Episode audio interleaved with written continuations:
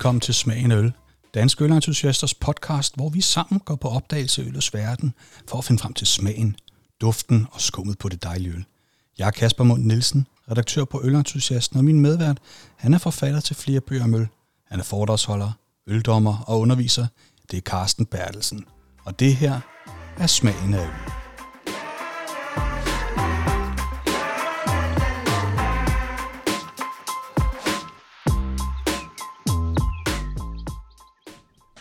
Hej Carsten. Hej Kasper. Velkommen til Skål her i København. Mange tak. I dag der skal vi smage belgisk øl, og du må jo om nogen herhjemme være en af de største eksperter i, i belgisk øl. Kan Jeg har i hvert fald drukket mange dejlige belgiske øl. Hvor lang tid har du haft den her interesse for belgisk øl? Ja, det, det var jo altså en skæbne dag i øh, 1972, hvor jeg sad på Grand Place for første gang, og så fik jeg en Rochefort nummer 10. Der var ikke nogen etiket på, men virkningen den var der, og smagen var fantastisk. Det kunne jeg forestille mig. Var det, var det første gang, du har prøvet sådan noget øl på, på den måde? Ja, jeg lavede en meget spændende rejse. Øh, jeg indledte rejsen i Prag, og så fik jeg det pragtfulde undergærede lagerølpilsen og urkvæld på Rådhuspladsen der, og så tværs over Europa til en anden rådhusplads, og det var så Grand Plads. Og det var altså en rejse fra det undergærede lagerøl, og så over til det meget kraftigt indbryggede, overgærede øl. Det, det var jo bogstaveligt talt fra en verden til en anden. Ja, det var en verden, en helt anden verden, men det er jo på samme breddegrad. Menneskene ligner jo nogenlunde hinanden. Flinke mellemeuropæere men en helt anden ølkultur. Mm. Der, er altså, man kan jo finde på mange forskelle, men, men hvad er den mest umiddelbare forskel på den tjekkiske lagerøl og, og den belgiske overgadeøl? Ja, man kan jo først og fremmest sige, at det er drikbarheden. Den dejlige crispy, den dejlige sprøde pilsnerøl der, der er så velegnet til at sidde og hygge sig med sine venner og til, til god mad. Og så den her øh, Rochefort, som er en ren meditationsøl. Altså eftertankeøl. Ja, man kan jo næsten sige, at der er dobbelt op på procenter. øh, Også det. Fra de gode 5% og så op til 11,3. Der er livligt spring. Ja, det må man sige. Så skal man passe på, når man rejser sig efter sådan et par stykker der.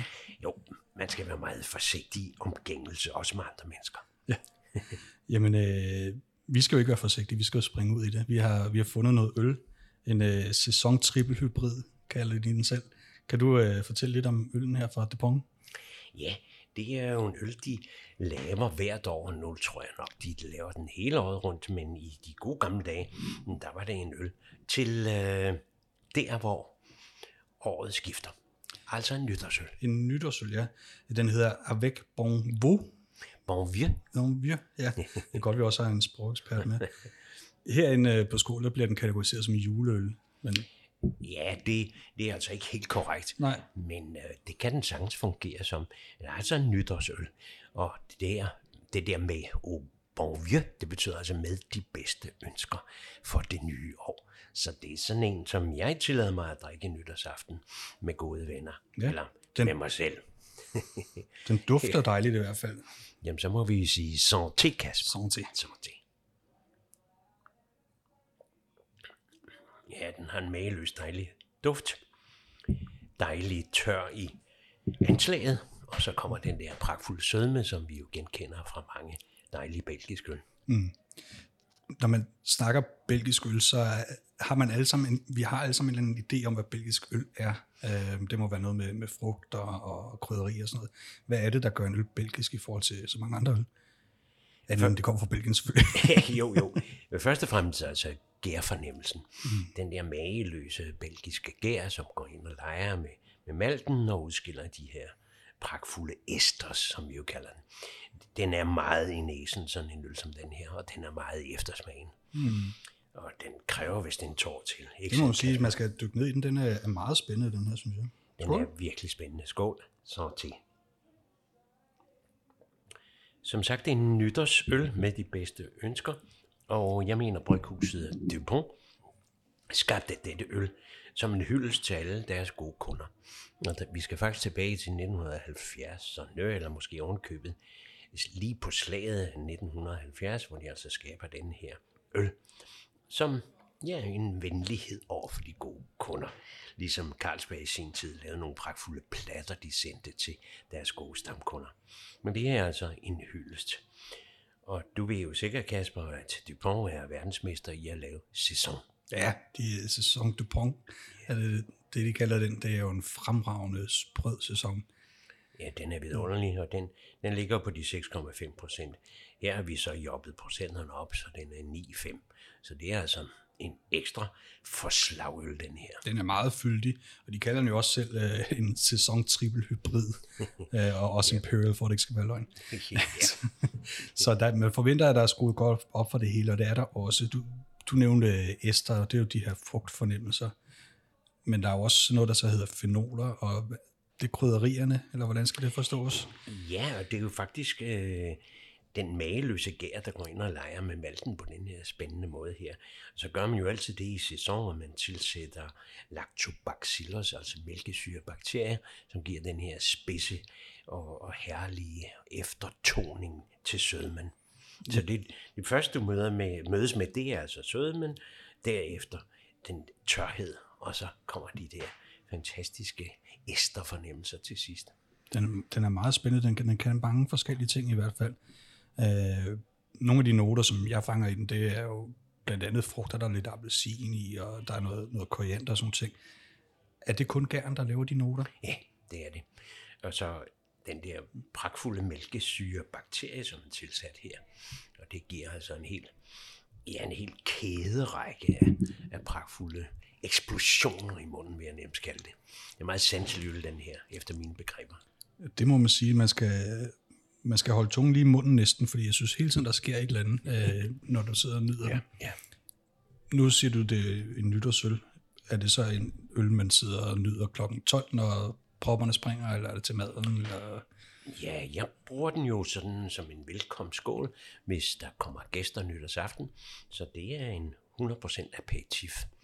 Man kan servere den i høje, slanke glas, og så ligesom man gør med champagne, putte et jordbær i. Det synes jeg ikke, man skal.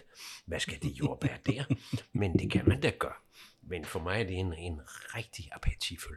Ja. Men den er også skøn. Øh, de får i store flasker med prop, så man kan lade propperne springe kl. 12.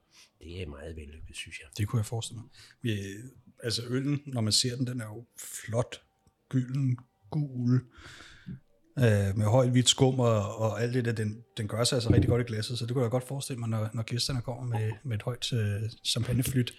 Ja, du kan da tage en paraply i. Den er, den er meget hyggelig, og måske en knaller eller sådan noget. Bang, bang. Ja, ja, ja. Og den er festlig, den her. Ja, man får det i hvert fald festligt, hvis du drikker hele flasken for dig selv. Det gør du, men, men det er sådan en rigtig optimismeøl. Og det er jo det med de belgiske blonde og de gyldne, at det er den der fornemmelse af frisk frugt, du får i munden. Det her kunne være fersken, det kunne være æble, det kunne være pære, du fornemmer her. Der er jo altså en stærk modsætning til de brune, til de rigtig kraftige brune, for det er tørret frugt, du fornemmer der. Det er svisker, det er blommer og sådan noget. Eller tørrede blommer, ikke? Jo, de spænder jo ret bredt, øh, de belgiske øl, kan man sige. Nu ligger vi jo ude i dag med en på, på 9,5. Er det, er det normalt, at de belgiske øl er så stærke? Ja, det må man jo sige. Selvfølgelig er der masser af pilsner, der bliver forbrugt i, i, øh, i Belgien. Stella Artois, jubilæer og så videre. Det, det er det, som de fleste mennesker drikker. Men er du på vej hjem fra arbejde og skal ind på en jernbanestation og lige vente på toget, så tager du måske en Vestmal Triple eller en Duvel. Eller hvis det så er i nærheden af bryghuset Dupont, ja, så får du sådan en dejlig en her. Og vi har jo altså været så heldige, at den inde på skål er fra fad. Ja, det er jo helt fantastisk. Den smager fuldstændig frisk. Ja. Det her med at, at brygge tripler og sådan noget, det, jeg, jeg, jeg var nede på et bryggeri, der hed uh, Heidlich Hart, uh, det hellige hjerte, Ja. i, i Belgien, i en kirke. Det var skide sjovt. Han ville gerne brygge en masse øl til, øh, til restauranter. Det var hans ene fokus. Det var hans, øh, den måde, han skulle have sit øl frem i verden. Der sagde han, han mødte nogle kollegaer i branchen, der sagde, du er tosset. Du kan ikke starte et bryggeri uden at have en trippel. Nej, det vil man jo nok sige i, i Belgien, altså en stærk lysøl. Det er simpelthen deres øh, hoføl, det her. Ja, det må man sige. Altså, i, i hvert fald er det den stilart, som, øh, som mange, mange mennesker forbruger i det her, synes jeg, herlige land. Og netop når du er på vej hjem fra arbejde og sætter dig ind på en jernbanestation, tænk, at der er pragtfulde ølsteder på en jern- jernbanestation. Og så får Og vi har da 7-Eleven. ja, det er mest noget med pølsehorn, med al respekt. Men øh, det man så gør, når man venter på toget, så kan det godt være, at det næste tog og næste tog og næste tog går, men det er, at du får en dejlig lys tørstslukker, men den har jo altså de her procenter. Og øh, den her er jo meget klassisk 9,5, ligesom en Vestmal triple har. Ja. Jeg synes, det er en skøn og jeg er sikker på, at jeg kunne sidde og nyde indtil flere af dem. Øh, Men jeg har så svært ved at rejse mig op igen, tror jeg. altså, ja. Nej. Men vi har jo også en øl, der går en lidt anden grøft i dag. Øh, og det her det er jo heller ikke en klassisk belgisk triple, kan man sige. Den, øh, hvordan adskiller den sig fra for eksempel Vestmalen, som du nævner før? Ja, det er jo først og fremmest øh, den her lidt klarere frugtighed. Det, der er ved Vestmal Triple, det er jo, at den er pragtfuldt tør i sin eftersmag, fordi den er kraftigt humlet. Den er helt op på ja, 36-40 IBU. Den her er ikke helt så kraftigt humlet. Det, man lægger vægt på her i smagsprofilen, det er altså denne frugtighed, den skal have. Den skal være fortræffelig til øh, netop som en aperitif. Men så er der jo en, du har sat på bordet her, kære Kasper. En anden af mine yndlingsøl. Den tror jeg også godt, du kan lide. Den har jeg smagt rigtig mange af, må jeg indrømme. Og det, det blev sådan en signaturøl øh, blandt ølnørder meget tidligt. Jeg ved, at Mikkel, den gode Mikkel bag Mikkeller, han siger, at det er en af mine foretrukne øl. Det er Orval, øl, ja, vi har Det på er her. vi er i gang med at sætte på bordet, og som, ja, må jeg tillade mig at skænke for dig? Meget gerne, Carsten. Og Orval er, det er også sådan en trappistølle, er det ikke? Det er en trappistøl, ja. Det vil sige, at vi forlader et borgerligt bryghus, Dupont. Det er slægten, og slægten, der har ejet den her, men nu er vi i gang med, med klosterøllet. Så det er Munke, der har brygget det her. Det er simpelthen munke. Ja, i hvert fald har de en eller anden form for overopsyn med, at øllet brygges, øh, som det skal.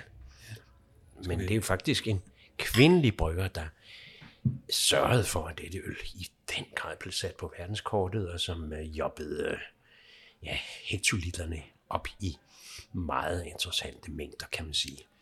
Ja, for det, det er jo en øl, der er efterspurgt i hele verden, den her. Ja. Men den er meget forskellig i forhold til de øl, vi skal, skal smage i dag. Men ja. øh, det kan være, at vi skal prøve at smage på den, og så fortælle, hvad det, hvad det er, vi smager. Lad os gøre det. Santé. Sådan set. Ja, det er en pragtfuld øl med den her spidshed. Så det, der er kendetegnet ved de to øl, det er jo, der er en, en tilsætning. Altså Dupont, der var jo den her mælkesyre fornemmelse, som jeg synes er vidunderlig, og som har det rigtig godt med den her spidshed og sødme, der også er i øllet. Men spidsheden her er meget udtalt, og det er jo Brettanomyces. Det er rigtigt, og det fanger du allerede i næsen. Altså, det lugter lidt ligesom at træde ind i en hestestald. ja, det er, ja, det lyder lidt uappetitligt, men der skal være den her fornemmelse af, når man river sådan et dækken af en hest. Hestedæk fornemmelse. Men den er ikke så udtalt her. Nej, Men det er også en mere- ung en, vi har fået her, ikke? Jo, vi har fået en ung. Ja. Det kan du nok se, Kasper. ja, den er fra februar i år. Godt. Så er det en ung en. Ja, fordi det, det når der er Brettanomyces i en øl, det betyder, at øllen den udvikler sig på flasken i, gennem hele dens levetid, mere eller mindre. Ikke? Ja, ja. Den kan jobbe øh, alkoholprocenten op, og så bliver den altså mere og mere kompleks. Og nede i Belgien, der har man simpelthen værtshuse og restauranter, hvor man kan blive Oval-ambassadør, hvor man altså kryber ned i kælderen og så siger, at jeg skal have en, en øl for min søn eller datters øh, fødselsår, og så får man 2007, eller hvad man nu får. Og den bliver så hævet op og så udskænket med bløde, bløde, forsigtige hænder. Ja, og så får man lige et lille pølsebræt ved siden af. Det, Det kan man. det erfarede jeg hurtigt, da jeg var i Belgien tidligere på. året. Ja, det er jo det, der er genialt, at man får altid en lille snack til. ja, det kan noget. Og meget gerne den bløde, sådan gouda-lignende ost, som jo også munkene laver. Og så sidder man og døber det ned i noget pikant sinop. Og så har de øl det rigtig godt her. Det må man sige. Det er jo også en lys øl, men til gengæld sådan ret klar i forhold til den anden. Ja, den er klar og rød, mm. men der er også et svæv i de her øl. Men nu er vi over i det, som englænderne ville kalde en pale ale. Så definitionen på det her øl, det er, at det er en pale ale med twist. Ja, det må man sige, og- det er, det er der, der giver en twist, tænker jeg. Det er det. Men øh, det er en regulær pale ale, vil man kalde det, hvis man var britte. Og øh, jamen, der er mange gode legender omkring det her øl, men, men man var jo meget begejstret for de britiske tropper, som øh, udfriede landet for, for tyskerne under 1. verdenskrig, som man hældte lidt til den britiske øltradition øh, i, i Belgien. Altså som et skrab ud for den store indsats, de, havde, de gjorde i over for Europa. Se nu at få renset de tyskere ud. få dem hjem igen. Nå ja, så skete der desværre noget i 30'erne. Men sådan en øl som den her, den er, er tydeligt inspireret af britisk tradition. Men du kan ikke få en britisk pale ale, der smager sådan i dag, kan du det? Nej, det kan du ikke. Og nu ved jeg, at ølentusiasten har haft en dejlig artikel øh, runde med det britiske ale. Nej, du finder ikke noget, der minder om det her. Men du kan selvfølgelig godt finde noget tyndemodnet øh, britisk ale, som kunne minde om det her. Men ej, den her dristiger, den dristiger i sin udformning. Jo, og så er der jo det, at den er så kommercielt tilgængelig øh, mange steder i verden. Det, det er en vanvittig kompleks øl, øh, og så samtidig så kan du nogle gange finde den i to marked til 30-35 kroner. Ja. Det virker jo nærmest som et greb i lommen i forhold til, til nogle af de nutidens craft beers, man kan få i dag. Ja, og øh, der er jo det for, for lytterne, som ikke kan se med her. det er jo altså en podcast. Øh, det, det går ud på her, det er jo den her vidunderlige flaske, som ligner sådan en kejle, som man kan jo, hvis efter et par stykker, kan man kø, føle sig som en hund i et spil kejler. Ja, man skal bare lige lade bowlingkuglen være hjemme, tror jeg. Det bliver noget gris. man skal ikke begynde at rode sig ind i kejlebanen i hvert fald. Mm. Og så den her vidunderlige historie, som du sikkert kender, Kasper, med, med denne ørred, der springer op af vand og har en ring i munden. Ja, den er på forsiden, eller på etiketten her på, på Orval. Ja. Er det en historie, du har lyst til at fortælle om? den elsker jeg jo, den historie. Ja. ja var det ikke den, den herlige Margrethe... Nå ja, hvad hed hun dog? Margrethe Hmm, Brabant, skal vi kalde hende det? Nu skal jeg passe på, hvad jeg siger. Nå, men hun var i hvert fald trolovet med en meget, meget vigtig mand, og så lader hun sin hånd glide ned i vandet, så forsvinder hendes forlovelsesring. Hjælp, nu er gode råd dyr. Åh oh, nej. Men heldigvis, ja, hun anråber så den hellige jomfru, altså jomfru Maria. Hjælp mig, hjælp mig i min nød. Og så springer der en øret op med ringen i munden. Og så er hendes ryg og rygte reddet. Det var så med Og så siger hun, hvad jo er helt vidunderligt, det her er i sandhed den gyldne dal. Og valg og valg. Det er fransk som den gyldne dal. Ja, og det ligger også lige på grænsen til Frankrig, mere eller mindre, ja. det bryggeri der, ikke? Det gør det. Og det er en af de der bryghuse, som er magisk ved, at de kun laver én eneste øl. Laver de ikke engang en øl til sig selv, de der stakkels munke der? Øh, rygterne siger, at de har en lidt svagere, en okay. lidt svagere, men altså, går vi under 6, ja, så er vi over i, i 5% øllet, så er vi over i, i dejlig normalt lagerølsstyrke. Mm. Jo, jo, jo. Munkene får jo til deres mad, og det er jo altid grøntsager. De er vegetar. Så får de en, en hverdagsøl. Er det, er det bare munkene på Orval, eller er det alle de der trappister, der er vegetar? De er vegetar alle sammen. Det var da sjovt, nå. Jamen dog. det, var, det var en god historie, Carsten, og så lærte jeg da også øh, noget nyt, øh, og fik smagt noget dejligt øl. Og så vil jeg bare sige tak for i dag. Det var så hyggeligt. Skål. Skal skål. Jeg tror, jeg snupper og valg til sidst. Ja, det samme her. Santé. Santé. På dit helbred.